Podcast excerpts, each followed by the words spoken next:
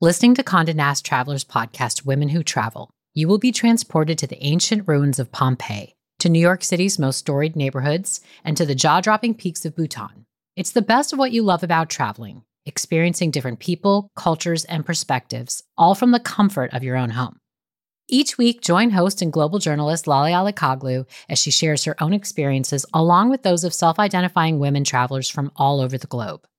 How do the bestie comedian pairs of Sasheer Zamata and Nicole Byer navigate travel together? What can you realistically expect from your first global solo travel experience? How is dance used as a tool for healing in Indigenous Australian communities? If these questions piqued your interest, pack your bags and go on a journey with women who travel. Available wherever you get your podcasts.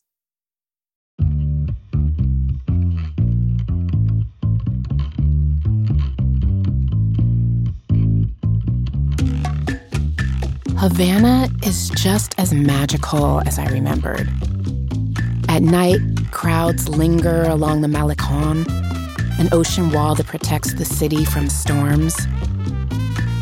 As the waves crash against it, lovers, philosophers, poets, musicians, fishermen, and students discuss politics and philosophy and they debate about capitalism and socialism. I also see how people struggle here, really struggle. But I feel a confidence in people too, and I sometimes just sit and observe their laughter, how they use their voice, their hands. I try to soak it all up.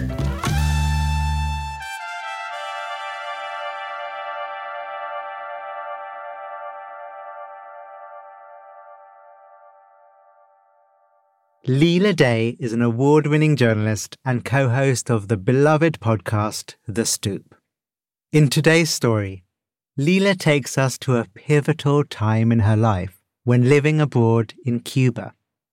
There, she discovers that having the courage to examine our own imperfect stories can connect us deeply, and how in finding our authentic voice, we find our authentic power. In this series, we combine immersive first person stories, breathtaking music, and mindfulness prompts so that we may see our lives reflected back to us in other people's stories. And that can lead to improvements in our own inner lives. From Wait What, this is Meditative Story. I'm Rohan, and I'll be your guide.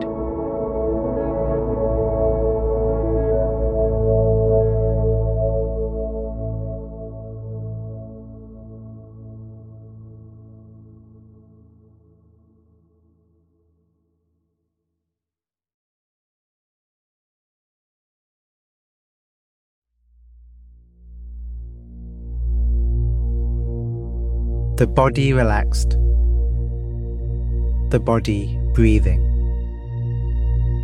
Your senses open, your mind open, meeting the world.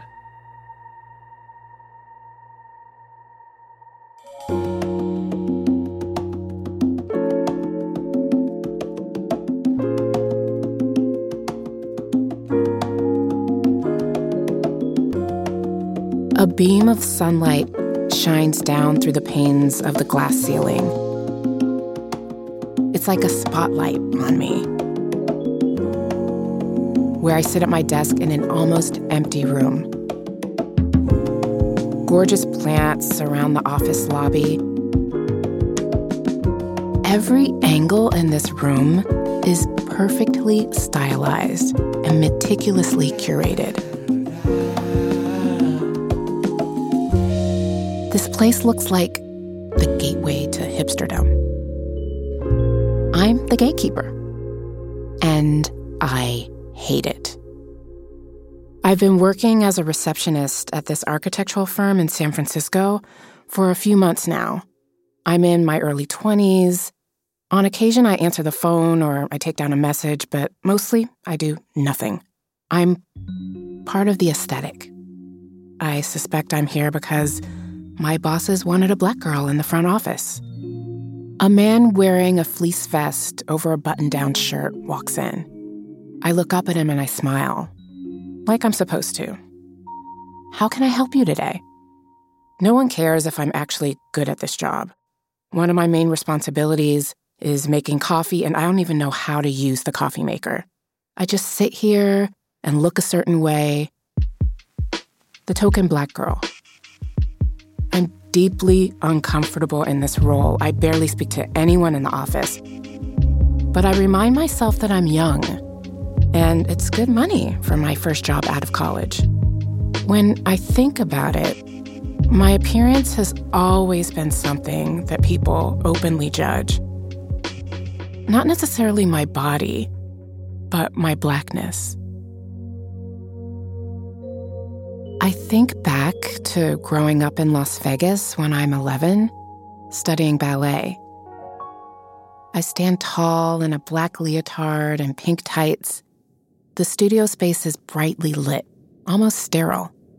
My teacher tells my whole class to lie down with our backs flat against the gritty studio floor. She shouts out, There shouldn't be a gap between your back and the floor. And I try so hard to press my lower back as close to the hardwood as I can. But my body, it curves.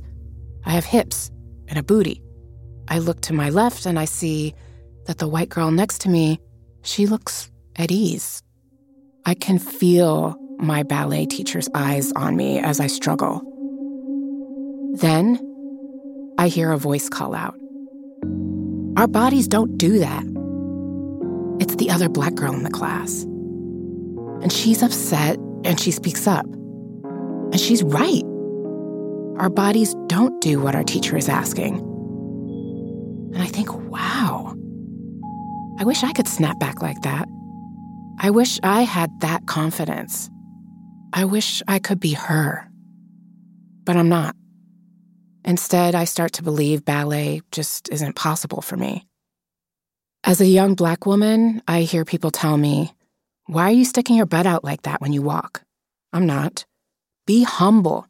Cover up. You're acting too fast. I hear these messages from family, from my community, at school. There's so much attention on my body, I'm constantly toning things down so I don't stand out. The curves, the sway in my back, the way I move, these are things I don't grow up feeling proud about. I develop a real self consciousness. I retreat into myself. Back at my desk, my boss comes out to greet the man in the vest. They disappear back into the well manicured office, and I'm left alone. I feel lonely in San Francisco. I feel lonely in America. Everyone around me is trying to tell me who I am, and I don't have the space to figure it out for myself. The last time I truly felt alive was in Cuba. I lived there for three weeks in college, studying Spanish. I fell in love with the people, the culture. The values feel different. It's more organic, more free. In Havana, people are so outgoing.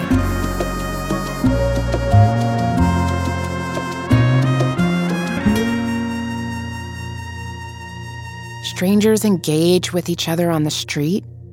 In San Francisco, life feels so insular. Sitting at my desk as the hours roll by, I run the math repeatedly in my head. If I just work this job for eight months, if I save up everything I can, then maybe I can go back to Cuba. Maybe that's where I need to be to feel more like me, to really figure out who I am.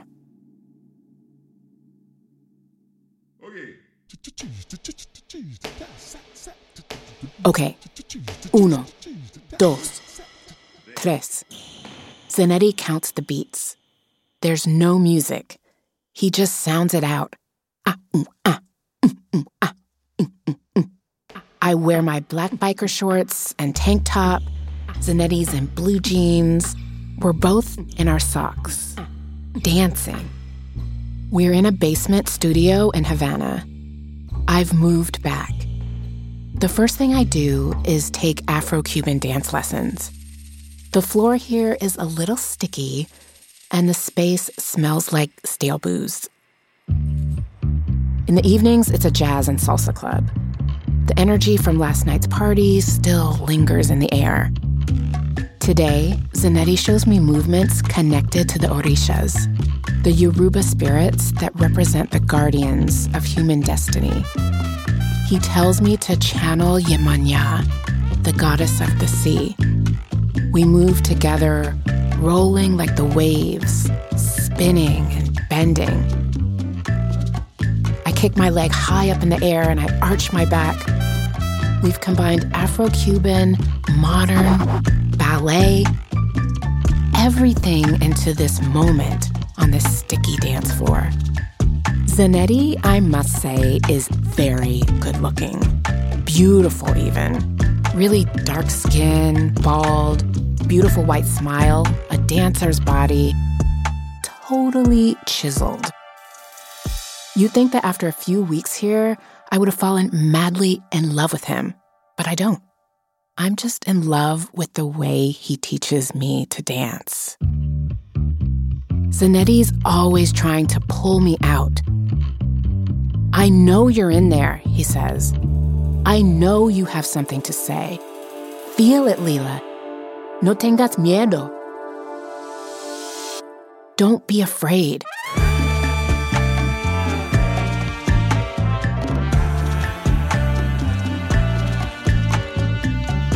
His words remind me to stop toning it down. I can't do this dance half assed. even with the most subtle moves, there has to be a confidence in it. I feel my heart open through Afro Cuban modern dance. The steps accentuate everything about my body my hips, my curves. I connect so deeply with the African roots and the modern moves. I feel so beautifully black and proud and so alive. I feel that a lot since moving back to Cuba. Havana is just as magical as I remembered. At night, crowds linger along the Malecon, an ocean wall that protects the city from storms. As the waves crash against it, Lovers, philosophers, poets, musicians, fishermen, and students discuss politics and philosophy and they debate about capitalism and socialism. I also see how people struggle here, really struggle. But I feel a confidence in people too. And I sometimes just sit and observe their laughter, how they use their voice their hands. I try to soak it all up.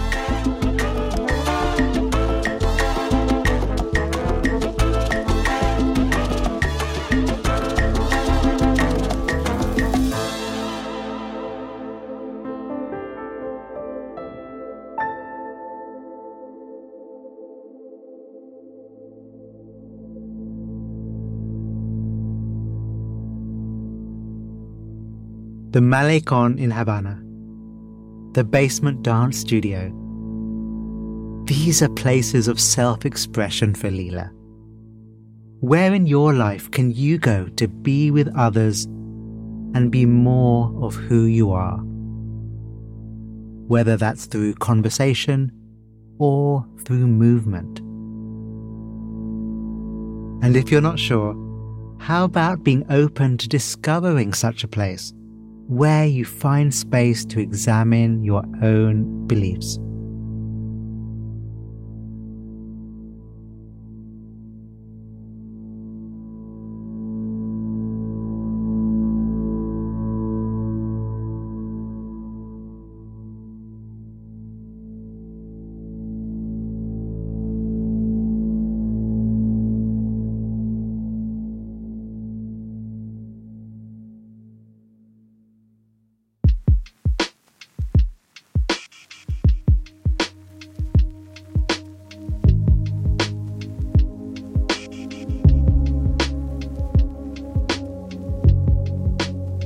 Summer afternoon, I sit in my chair in my apartment with a towel draped around my shoulders.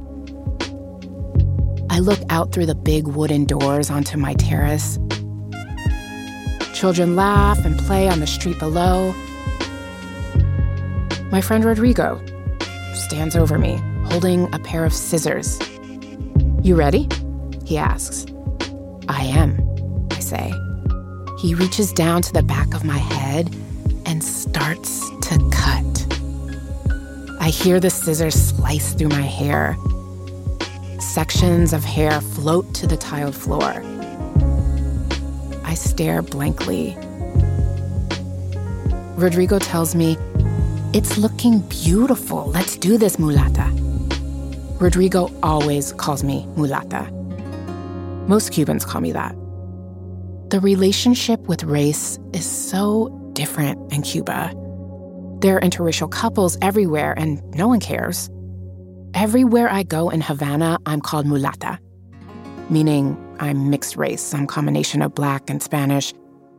I have brown skin, and I straighten my hair with relaxers. Oye, mulata, ven acá, my friends would say, or if I'm being singled out in a room, pregunta la mulata, ask the mulata.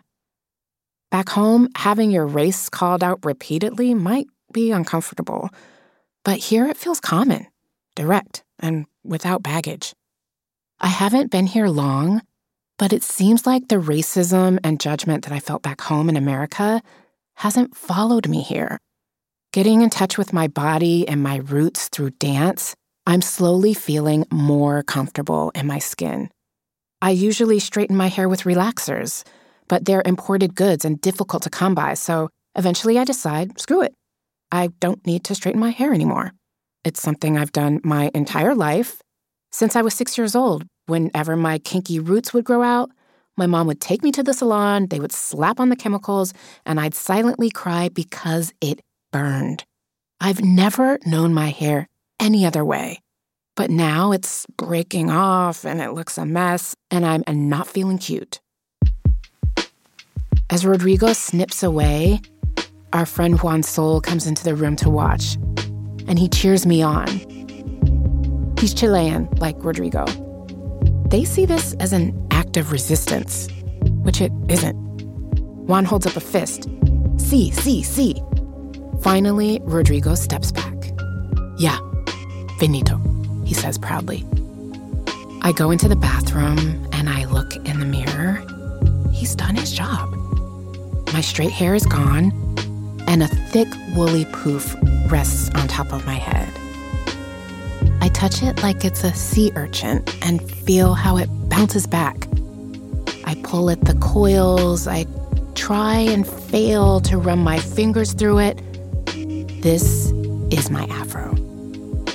I grab my purse to look for some lipstick. I swipe the red color on my lips. I find some big earrings. This new look it feels liberating sexy. I feel great. Juan and Rodrigo approve. This is a win. I am grateful to finally be in a place where I can embrace my hair, my body, my style, my culture, where I can feel empowered to discover who I am on my own terms and embrace new experiences without being limited by the racial lenses and judgments of others. The things I would hide in America, I flaunt here. Look at me. At least, that's how I feel at first. Why did you cut your hair? You look negra now. This question catches me off guard. A group of us are standing together outside on a warm Havana evening my friend's husband is the one who asked. He's from Havana, he's considered a white Cuban, and he's looking at my hair with a snarled lip. He hates it. His question hangs in the air. Why'd you do that? You look negra now. He means that without my long, straight hair, I don't look mulata anymore. Negra is the word people use in Cuba to refer to someone who's black. And I never thought it had any negative connotation here. But maybe that's because I've been called mulata until now. But the way my friend's husband is asking this, it sounds like looking negra is a bad thing, as if there's a hierarchy with blanco at the top and then mulata or mestizo and negra at the bottom. I feel embarrassed and suddenly less attractive. I mean, the comment feels racist, but I second guess myself. This man is married to a black woman. I can see that he doesn't think anything of what he said. Neither does his wife. No one else in the group seems to either. These comments are normal in Cuba. I just hear them differently. In the months after my new haircut, negra, not mulata, is what people call me when I go out on the street. Always said with a certain tone. I never thought how much one small thing can change people's entire perception of you. With my new hair, my natural hair, I have what's called here in Cuba pelo malo, bad hair. This doesn't feel right. I thought I found a place where I feel safe. And Cuba does celebrate blackness in many ways and takes pride in its mixed culture. I still love it here. But I realize now I've been ignoring certain problems, some of the same problems that exist back in the US. At first, I just want to shut down and retreat into myself again and become that person nobody realizes is in the room. But Cuba has helped me find my voice.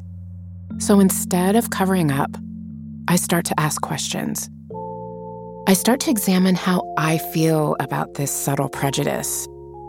I ask my friends, what do you mean when you say I'm acting like a negra? Why would you say it like that? I also reflect inwards. I choose to interrogate my own flaws why did I feel better when I was called mulata? How much of that invisible hierarchy have I internalized? How much have I benefited from it? Cuba isn't perfect, but I'm not perfect either. One evening, I invite a group of my friends, women of all shades, over to my apartment to help me examine my beliefs. They sit on my green velvet couch and we drink Havana Club rum and cokes from little glasses with flowers on them, and I listen to their stories. I hear their perspective. They tell me, yes, they too have felt shame sometimes when people call them negra. They tell me stories of their childhood, things that happened at university. They talk about interracial relationships and the emotional toll that was inflicted. They're open and they're honest and they snap their fingers and interrupt each other. Everyone has a story. At the end of these heated conversations, we turn on the music and dance. We dance in the living room to salsa, taking it down to the ground, then back up again. And we do all these moves that make us feel free and happy and sexy and alive. I decide to write about all of this, my whole hair saga, in an article for the national newspaper. I've been doing occasional stories since I've moved here, mostly about my experience as an American living in Cuba. And I call this new article pelo malo, bad hair. When my piece is published, I receive heaps of letters in response. They come from all over the country, even from really small towns. People share their experiences with me, and they tell me how they relate to what I wrote. It really fills me up. Writing about my experience, admitting I ignored this undercurrent it feels vulnerable, but it also feels true. I have that same sense I have in the dance studio. Like my true self is being pulled out. It feels powerful.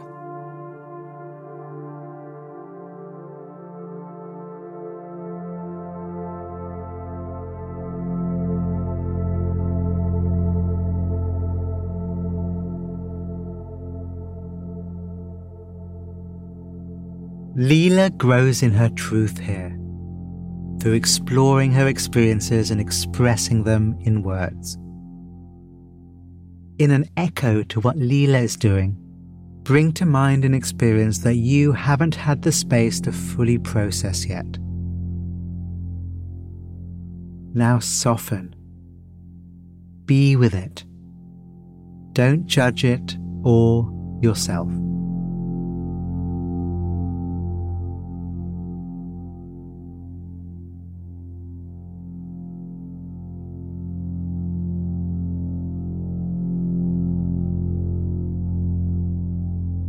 See if you can find a moment to reflect or journal about this experience this week. It's about being honest, not perfect.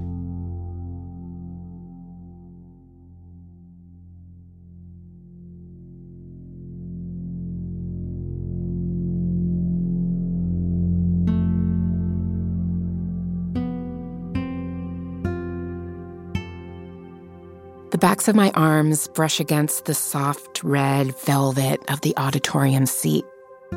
The theater is abuzz with attendees from Havana's International Women's Conference. From where my friends and I sit in the theater's upper tier, I look down to the lower level. Every seat in here is filled. A hush falls over the audience. The next speaker is about to take the stage. There's a moment of quiet and then a deafening applause breaks out as Fidel Castro, Cuban revolutionary and president, walks up to the podium. We don't always know when he'll show up at events like this, but he's here now. When the applause dies down, he starts to speak about unity and what keeps Cuba strong and undivided as a country. He says he recently read an article that discussed perceptions around good hair and bad hair, the things that divide us. My friend elbows me and gives me a little squeal. The article he's referencing is mine. Pelo malo. My jaw drops. Oh my God. Oh my God. Fidel Castro is talking about my story. My friends are going crazy. They start high fiving me and grabbing my shoulders. One of my first thoughts is I won't be able to really tell this story to my friends back in the States. Fidel Castro is seen so differently there. But here in Cuba, my friends, they suddenly think I'm a celebrity. On stage, Fidel Castro continues saying that it doesn't matter what type of hair you have, it doesn't matter the color of your skin. We should all come together as Cubans, and the audience hangs on his every word. Sitting back in my auditorium seat, I feel a swell of emotion. I feel so proud. This article is authentically me. It's my voice and it's connecting with people across the spectrum, from the tiniest village to the office of the president. Growing up, I feel powerless in the face of huge systemic problems that exist in American society. The racism, sexism, objectification of Black bodies. I want to run away from it all, become reborn in a way that isn't even possible. I think going to Cuba is the solution but I find different problems, different limitations. I don't become a different version of me by just soaking up what's on the outside. It's only when I stop looking outwards for answers that I start to understand how powerful a voice, a story can really be. Cuba teaches me that I want to help other people find their power through stories that speak to individual experiences stories that examine our imperfections with vulnerability and honesty, regardless of how uncomfortable it might be. These stories connect us to each other. They allow us to be honest and true. They let us hear other people more clearly because we have taken the time to learn to listen to ourselves. It's a lesson I now always carry with me through our authentic voice comes our authentic power.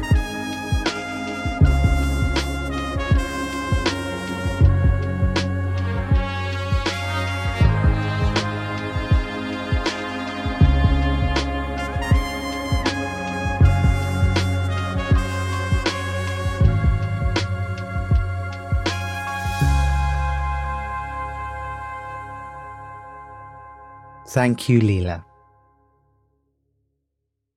To listen to another story about what can unfold when we take the time to examine our beliefs, check out writer and podcast host Chad Sanders' meditative story. You can find a link to listen in our show notes. The theme of Leila's story that most struck me was how examining our beliefs can help us learn more about who we are. And I also loved how we saw Leila express herself in two different but connected ways. Through the body in dance, and then through words in her writing. Both took effort and support and were hard won. And both share the taste of freedom. So let's take Leila's lead as we do our closing meditation together taking on her curiosity, spirit, and energy, let's first turn our awareness to the body. Letting the body express itself how it wants to. That might mean letting the belly soften and flop out if it wants to. It might mean lifting the spine a fraction to re energize if that's what feels right.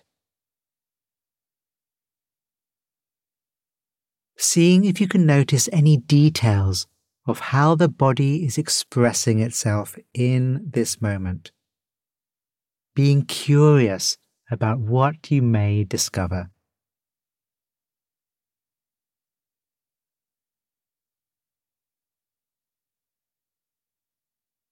Now, when Leila was learning dance in that basement, her teacher Zanetti encouraged her to be as expressive as she could, without fear, to move with confidence and do everything, even the smallest movements, fully. If Zanetti was a meditation teacher, he might say something similar. Know the body, the sensations within the body the sense of the body as a whole as fully as you can. Your awareness and your body one. So let's do that ourselves.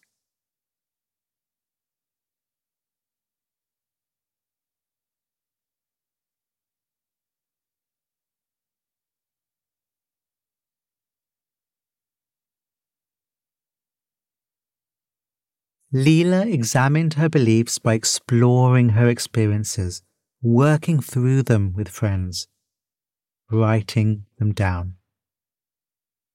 One of my favorite ways of examining beliefs in meditation is doing what's called inquiry. In this technique, or family of techniques really, we ask ourselves questions. Then listen out for what answers arise. And perhaps most importantly, notice how we react to those answers. So here we go. Taking a moment to let the mind be calm and settled. And dropping in this question What am I? dropping in the question, What am I? and noticing the answer or answers that come up. And watching how our mind responds and comments on the answers that come up. What am I?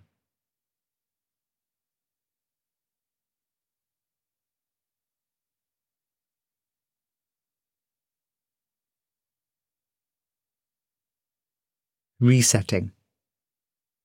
And again, we'll drop a question into the relative quiet of the mind.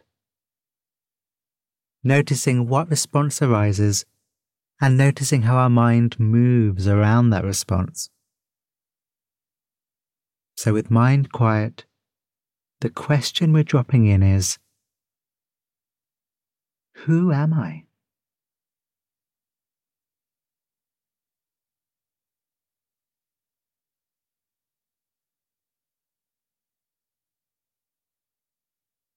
Resetting.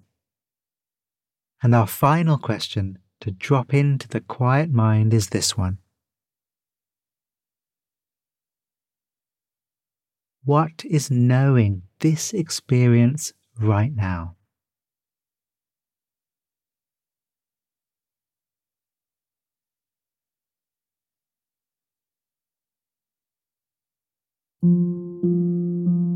Thank you, Leila, for your story, for your work, for your wisdom.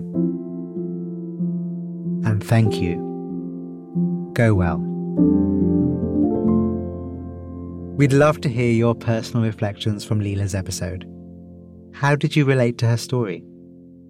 You can find us on all your social media platforms through our handle at Meditative Story, or you can email us at hello at meditativestory.com.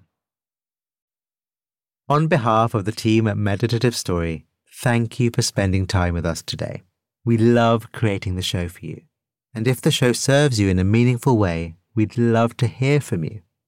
Would you take a minute right now to write us a review in your podcast app? When you leave a review, it really inspires our team, and we're a group who derive so much energy from understanding how meditative story impacts you. It's also a way for you to pay it forward by helping others discover the show. So if leaving a review speaks to you today, we'd really appreciate it.